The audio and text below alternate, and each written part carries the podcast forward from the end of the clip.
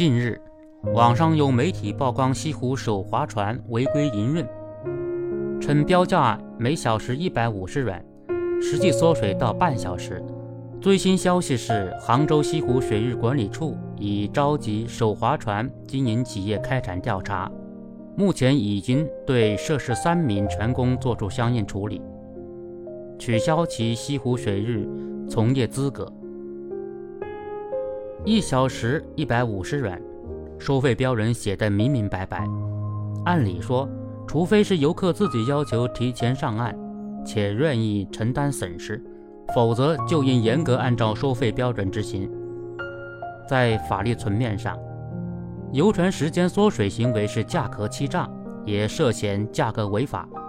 从国家层面到地方性规定都是明令禁止的。从情理上讲，以诚待人、以信立身是传统美德，不诚信商业行为不应出现在任何地方，更何况是杭州西湖。类似的西湖手划船载客，可以追溯到十多年前。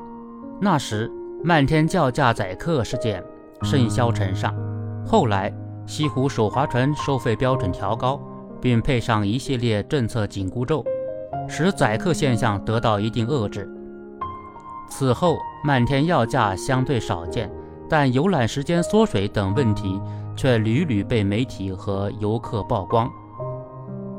此次划船刺客事件，媒体一曝光，相关部门就立马出手依法整治，这样的速度固然值得点赞，但真正的问题在于，对于此类乱象，该出台的规定都出台了，也在执行中，但相关行为还是发生，这是为什么呢？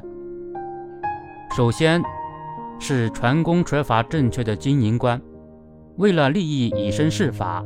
当然是问题导火索。不过，船工敢铤而走险，监管层面也该反思，是不是还存在没有管到位的问题，进而留了越轨空间。强化管理、整顿市场秩序是对监管部门的基本要求。当然，这也需要广大游客的监督和配合。除此之外，还要进一步解剖船工这样做的深层次原因。比如，每小时一百五十元，已经是十年未调的价了。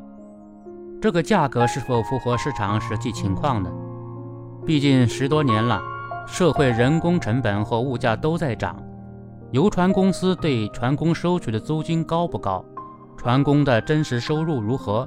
合法经营到底能不能真的赚到钱？符不符合民生状况？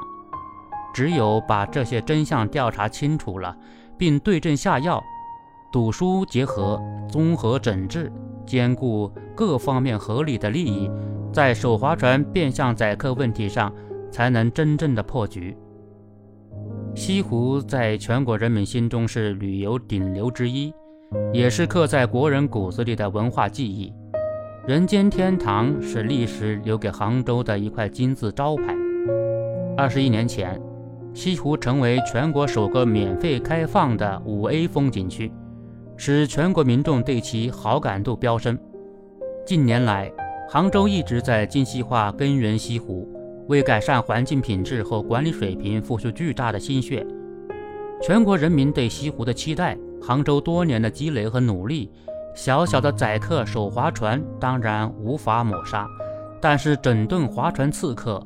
维护游客正当权益，别让小小的划船刺客玷污了西湖，也该是最基本的态度。